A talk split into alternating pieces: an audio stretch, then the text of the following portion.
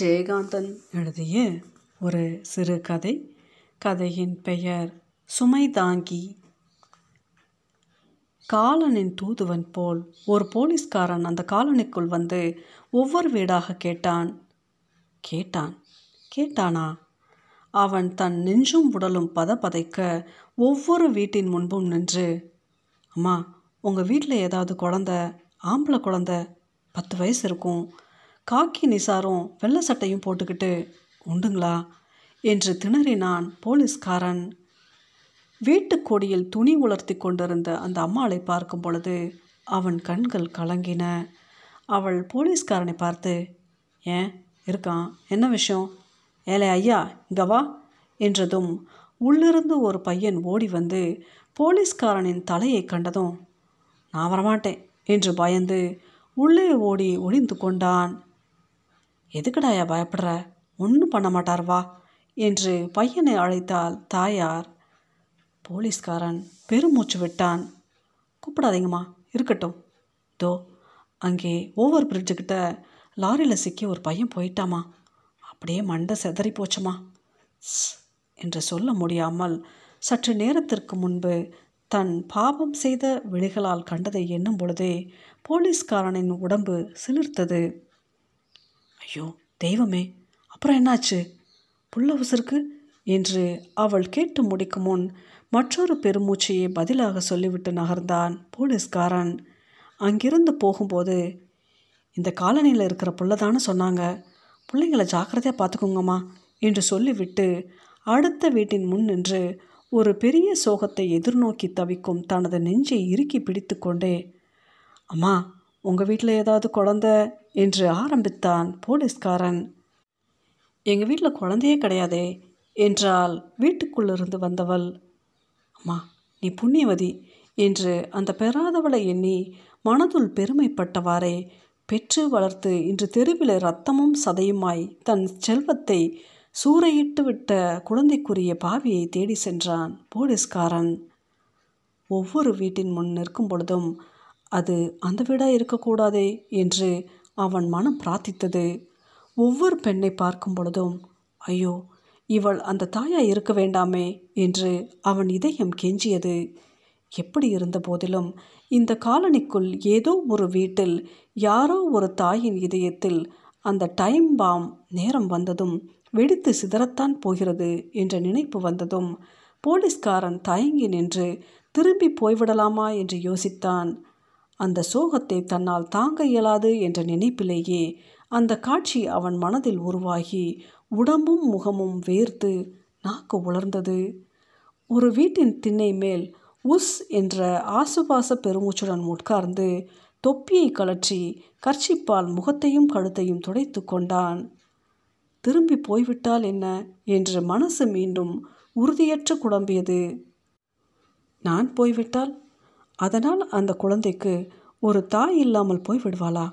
ஐயோ அது தாயில்லா குழந்தையா இருக்கக்கூடாதா? ஒருத்தி பத்து மாதம் சுமந்து பெத்த குழந்தையை இப்படி கேள்வி முறையில்லாமல் எடுத்துக்க கடவுளுக்குத்தான் என்ன நியாயம்? சிச்சி கடவுளுத்தான் உயிரங்களை உண்டாக்குறார். இந்த யமன் தான் யமனை உண்டாக்கினது யாரு?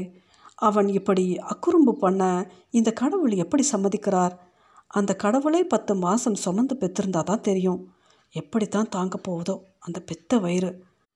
மனுஷன் சாகிறது பெரிய சோகம் இல்லை அதை பார்த்து மற்றவங்க துடிக்கிற கோலம் இருக்கே. அட கடவுளே. ஊரிலே தான் ஒவ்வொருத்தையும் ஒன்றுக்கு பத்து பெத்து வச்சிருக்கிறாளே. ஒன்று போனால் தான் என்ன? ஐயோ அப்படியும் நினைக்க முடியுமா? முடியாது முடியாது. பெறாத என்னாலேயே பிள்ளை பாசம்னா என்னன்னு தெரியாத என்னாலேயே யாருதோ போச்சு. நமக்கு என்னான்னு இருக்க முடியாத மனுஷ மனசுக்கு தன்னோடதே போச்சுன்னா? நேரமும் காலமும் வந்து கடப்பாக கடந்து போனாலும் பரவாயில்ல. இப்படி திடீர் கொள்ளையில் அள்ளி கொடுக்க பெத்த மனசு தாங்குமா? ஐயோன்னு ஒரே அலறல்ல. அவள் உசுரே போயிடுமே. அட தெய்வமே.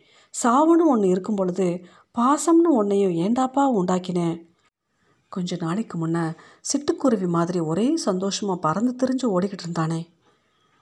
கையில் ஐஸ்கிரீம் குச்சியை பிடிச்சிக்கிட்டு ஓடியாந்தான். நான் தான் பாவி. பார்த்துக்கிட்டு நிற்கிறேனே அது நடக்க போகுதுன்னு தெரியுது. விதி தான் என் கையை காலை வாயை எல்லாம் கட்டி கண்ணை மட்டும் திறக்க வச்சு எவ்வளோ கோரமான விளையாட்டை நடத்தி காட்டிடுச்சு. பையன் கத்தினானா? ம் அதுக்குள்ளே வந்துடுச்சு சாவு. போகிற உசுறு ஐஸ்கிரீமுக்காக இல்லை தவியாக தவிச்சிருக்கோம். சாவில் இருக்கிற கோரமே அதுதான். திடீர்னு வந்து சாதாரண அல்ப ஆசையை பெருசாக்கி ஏமாத்திடும்.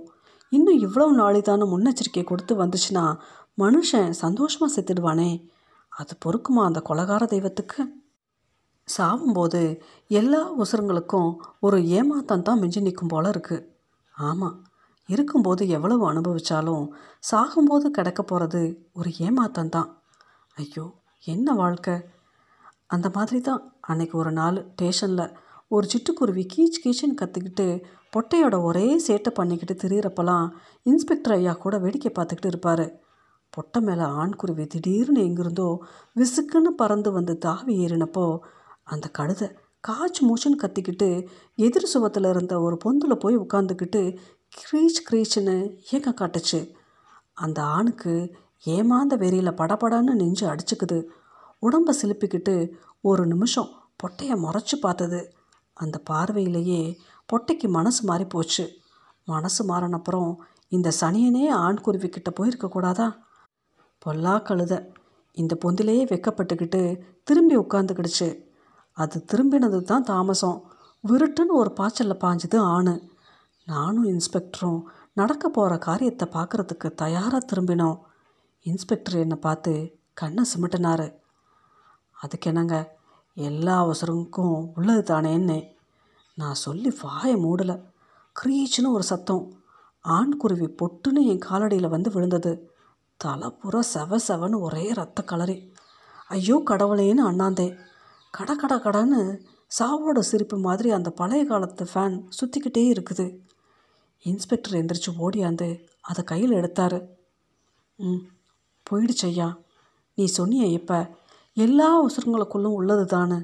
சாவை பற்றி தானே சொன்னேன்னு கேட்டுக்கிட்டே சன்னல் வழியாக அதை தூக்கி வெளியே போட்டார். அந்த ஆண்குருவி ஃபேனில் அடிபட்டு செத்தது ஒன்றும் பெரிய விஷயம் இல்லை. ஆனால் அந்த பொட்டை எதையோ எதிர்பார்த்து காத்திருந்த அந்த பொட்டைக்குருவி தவிச்ச தவிப்பு இருக்கே. ஐயோ ஐயோ அப்போ தான் தோணுச்சு. கடவுள் ரொம்ப கேவலமான கொலகாரன். கடை கெட்ட அரக்கணம் இல்லாத சித்திரவதையை ரசிக்கிற குரூர மனசு படித்தவன்னு இல்லைனா சாவுன்னு ஒன்று இருக்கும் பொழுது பாசம்னு ஒன்று உண்டாக்குவானா? வாங்கின ஐஸ்கிரீமை தின்னு முடிக்கிறதுக்குள்ளே ஒரு குழந்தைக்கு சாவு வரலாமா? அட இறக்கமில்லாத தெய்வமே. உன்னை தான் கேட்குறேன் வரலாமா சாவு? அவ்வளவு அவசரமா? குழந்தை கையிலேருந்து விழுந்த ஐஸ்கிரீம் கரையிறதுக்குள்ளே உசுர் கரைஞ்சு போயிடுச்சே. மனசு என்னென்னவோ எண்ணி எண்ணி தவிக்க திண்ணையிலேயே வெகு நேரம் உட்கார்ந்திருந்த போலீஸ்காரன் ஒரு பெருமூச்சுடன் எழுந்தான். கலற்றி வைத்திருந்த தொப்பியை தலையில் வைத்துக்கொண்டு நிமிரும் பொழுது பார்வை அகஸ்மாத்தாக அந்த வீட்டுக்குள் திரும்பிய போது ஒரு பெண் இளம் பெண் குழந்தைக்கு பால் கொடுத்தவாறே உட்கார்ந்திருந்தாள். அது ஒரு அற்புதமான காட்சித்தான். அம்மா குடிக்க கொஞ்சம் தண்ணி தரியா? என்று கேட்டவாறு மீண்டும் திண்ணை மேல் உட்கார்ந்தான் போலீஸ்காரன். குழந்தையை மார்போடு அணைத்தவாறே எழுந்து உள்ளே சென்று கையில் ஒரு செம்பில் தண்ணீரோடு வெளியே வந்தாள் அந்த இளம் பெண். குழந்தை மார்பில் முகம் புதைத்து பாலருந்தும் சத்தம் முச் முச் என்று ஒலித்தது. போலீஸ்காரன் தண்ணீர் செம்பை வாங்கி கொண்டதும் தாய்மை சுகத்தோடு குழந்தையின் தலைமுடியை மிருதுவாக தடவினாள் அவள் திடீரென போலீஸ்காரனின் கண்கள் மிரண்டன. ஒருவேளை இவள் அந்த தாயாக இருக்க முடியுமோ? சீ இருக்காது. சின்ன வயசா இருக்காளே. ஏமா இதுதான் தலைச்சன் குழந்தையா? என்று ஆரம்பித்தான். இல்லை பெரிய பையன் இருக்கான். அவனுக்கு அப்புறம் ரெண்டு பிறந்து செத்து போச்சு. இது நாலாம் பேர். இப்போ பெரிய பையன் எங்கே? பள்ளிக்கூடம் போயிருக்கான். பள்ளிக்கூடமா? என்ன சட்டை போட்டிருந்தான்? பள்ளிக்கூடத்தில் காக்கி நிசாரும் வெள்ளை சட்டையும் போடணும்னு சொல்லியிருக்காங்கன்னு உசுரை வாங்கி நேற்று தைச்சி கொடுத்தப்புறம் தான் ரெண்டு நாளாக பள்ளிக்கூடத்துக்கு போகிறான் எதுக்கு இதெல்லாம் கேட்குறீங்க போலீஸ்காரன் ஒரு நிமிஷம் மௌனமாய் நின்றுவிட்டு பையனுக்கு பள்ளிக்கூடம் ஓவர் பிரிட்ஜ் பக்கமாக இருக்குதா? என்று சாதாரணமான குரலில் கேட்டான். இல்லை இந்த பக்கம் இருக்குது ஆனால் அது ஊரெல்லாம் சுற்றும் வாழுத்தனம் அதிகமாக போச்சு.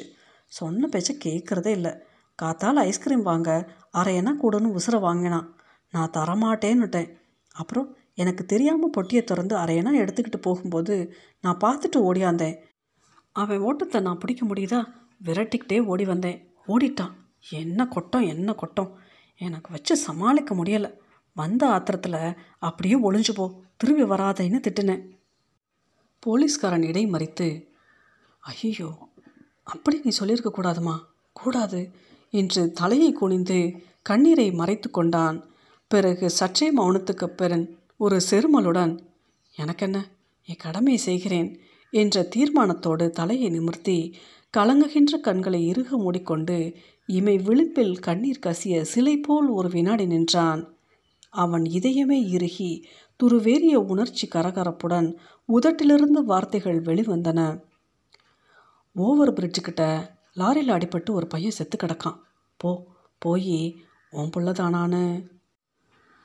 ஐயோ ராசா என்ற அலறலில் அந்த வீடே அந்த காலனியே அதிர்ந்தது அந்த அதிர்ச்சியில் போலீஸ்காரன் செயலற்று திண்ணையின் மீது சூர்ந்து விழுந்தான். பாலருந்தும் குழந்தையை மார்புற இருகத் தழுவிக்கொண்டு வெறி கொண்டவள் போல் அந்த தாயார் வீதியில் ஓடிக்கொண்டிருக்கிறாள். இன்னும் ஒரு தெருவு தாண்டி போகணுமே. என்ற பதப்பதைப்புடன் கைக்குழந்தையை இடுப்பில் இடுக்கிக் கொண்டு மேல் துணி விலகி ஒற்றை முளை வெளித்தெரிய தன் உணர்வு இழந்து தாய்மை உணர்வின் வெறி கொண்டு பாய்ந்து பாய்ந்து ஓடி வருகிறாள் அவள். விபத்து நடந்த இடத்தை வேடிக்கை பார்த்துவிட்டு எதிரில் வரும் கூட்டம் தாய்மையின் சொரூபமாக இவள் வருவதைக் கண்டு திரும்பி இவளை பின்தொடர்ந்து செல்கிறது. கும்பலுக்கு எல்லாமே ஒரு வேடிக்கைத்தான் என்னாச்சு? செய்தித்தாள் விவகாரம் போல ஒருவர் கேட்ட கேள்விக்கு மேம்போக்காய் ஒருவர் பதில் சொல்கிறார். ஒரு பையன் லாரியில் மாட்டிக்கிட்டான். அப்புறம் அப்புறம் என்ன? ஹே ஹே க்ளோஸ் என்று ஒரு ஹிஸ்டீரியா சிரிப்புடன் கைவிருக்கிறான் ஒருவன். லாரி காரணங்களுக்கு கண்ணு மணி தெரியுதா? அவனுங்களை வச்சு மேலே ஏற்றணும் லாரிய என்கிறார் ஒரு மனுநீதி சோழ பரம்பரை. அவர்களுக்கு ஆத்திரப்படுவதே ஒரு சுவாரஸ்யம். வீதியின் மறுகோடியில் அந்த போலீஸ்காரன் ஓடி வருகிறான். திருடனை துரத்தி பிடிக்கும் திறனுள்ளவன் தான். பாசத்தின் வேகத்தை தொடர முடியாமல் பின்தங்கிவிட்டான் இடுப்பு பிள்ளையுடன் ஓடோடி வந்து கடைசி தெருவையும் தாண்டி விபத்து நடந்த தெருவுக்குள் நுழைந்த பொழுது கூட்டத்தின் நடுவே இருந்து ஒருத்தி தரையில் விழுந்து புரண்ட கோலத்துடன் இரு கைகளையும் வானத்தை நோக்கி உயர்த்தி அட கடவுளே உனக்கு கண் இல்லையா என்று கதறி அழுவதைக் கண்டதும் இந்த தாய் நின்றாள். கண்களில் தாரை தாரையாய் கண்ணீர் வழிய இவள் சிரித்தாள். அது நம்ம ராசா இல்லடி நம்ம ராசா இல்லை என்று கை குழந்தையை முகத்தோடு அணைத்து கொண்டு சிரித்தாள். ஹிருதயம் மட்டும் இன்னும் தேம்பி தேம்பி விம்மி கொண்டிருந்தது. இப்பொழுது தான் தாய்மை உணர்வின் வெறி அடங்கி தன்னுணர்வு கொண்டால் மார்பு துணியை இழுத்து விட்டு கொண்டால் அருகில் வந்து நின்ற போலீஸ்காரனிடம் ஐயா அது என் பையன் இல்லை வேற யாரோ ஐயா அது என் பையன் இல்லை என்று கண்களை மூடி தெய்வத்தை நினைத்து கரம் கூப்பினாள் சி இவ்வளவு தானா தாய்ப்பாசங்கிறது இவ்வளவு அல்பமா? ஒரு சின்ன வட்டத்துக்குள்ளே மடங்கி போகிறது தானா? என்று முகம் சுளித்த போலீஸ்காரன் விபத்து நடந்த இடத்தை நோக்கி நடந்தான். கும்பலின் நடுவே வீழ்ந்து கதறி கொண்டிருப்பவளை பார்த்ததும் போலீஸ்காரன் திடுக்கிட்டான். அங்கே அவன் மனைவி மார்க்கெட்டுக்கு போய்விட்டு வரும் வழியில் இந்த கோரத்தை பார்த்து விட்டாலோ அதோ காய்கறி பை கீழே விழுந்து சிதறி கிடக்கிறதே. அடிப்பாவி உனக்கேண்டி தலையெழுத்து? என்று முனகினாலும் போலீஸ்காரனால் பொங்கி வரும் அழுகையை அடக்க முடியாமல் குழந்தை மாதிரி விம்மி விம்மி அழுதான். தங்கம் இதெல்லாம் என்னடி? என்று அவளை தூக்கப் போனான். புருஷனை பார்த்ததும் அவள் குமுறி குமுறி அழுதாள். ஐயோ பார்த்தீங்களா இந்த அநியாயத்தை?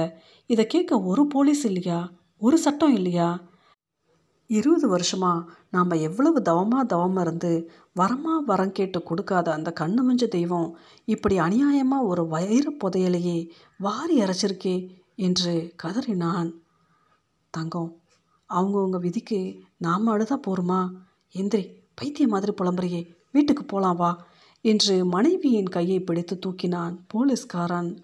அவள் அவனை திமிரிக்கொண்டு விலகி நின்றாள். அழுத கண்கள் அவன் முகத்தை வெறிக்க இது ஏன் குழந்த? ஆமாம் இது ஏன் குழந்தை தான் என்று பிதற்றினாள். போலீஸ்காரனின் கண்கள் இறந்தது தன் குழந்தையல்ல என்று தன்னைத்தானே ஏமாற்றிக்கொண்டு அதோ வேடிக்கை பார்க்கும் உணர்ச்சியில் வருகிறாளே அந்த பரிதாபகரமான தாயை வெறித்தன. ஐயோ பாவம் அவள். அடுத்து அங்கே நிகழப்போகும் ஒரு கொடிய சோகத்தை காண விரும்பாமல் தன் மனைவிக்கும் அதை காட்ட விரும்பாமல் அவளை வீட்டுக்கு அழைத்து போக அவன் கரத்தை பற்றி தூக்கினான். அவள் அவனோடு புலம்பி புலம்பி அழுதவாறு தளர்ந்து நடந்தாள். கும்பல் இரண்டாக பிரிந்து இந்த போலீஸ்கார தம்பதிகளின் சோக நாடகத்தை வேடிக்கை பார்த்தவாறு அவர்களின் பின்னே வந்தது. பாவி ஒரு குழந்தை பெத்து கொஞ்சறதுக்கு தான் பாக்கியம் செய்யாத மலடி ஆயிட்டேன். செத்துப்போன ஒரு குழந்தைக்கு அழக்கூட எனக்கு சொந்தம் இல்லையா என்று திமிரிய அவளை வலுக்கட்டாயமாய் இழுத்து சென்றான் போலீஸ்காரன். அந்த தெருக்கோடியில் உள்ள தன் வீட்டருகே மனைவியை அழைத்து வரும் பொழுது தூரத்தில் விபத்து நடந்த இடத்திலிருந்து அந்த டைம் பாம் வெடித்தது. போலீஸ்காரன் காதுகளை மூடிக்கொண்டான். ஐயோ என் ராசா என்று காலனியில் ஒலித்த அதே குரல் வீதியே அதிர வெடித்தெழுந்தபோது தன் பிடியிலிருந்து திமிரியோட முயன்ற மனைவியை இரு கைகளிலும் ஏந்தி தூக்கி கொண்டு வீட்டுக்குள் நுழைந்தான் போலீஸ்காரன்.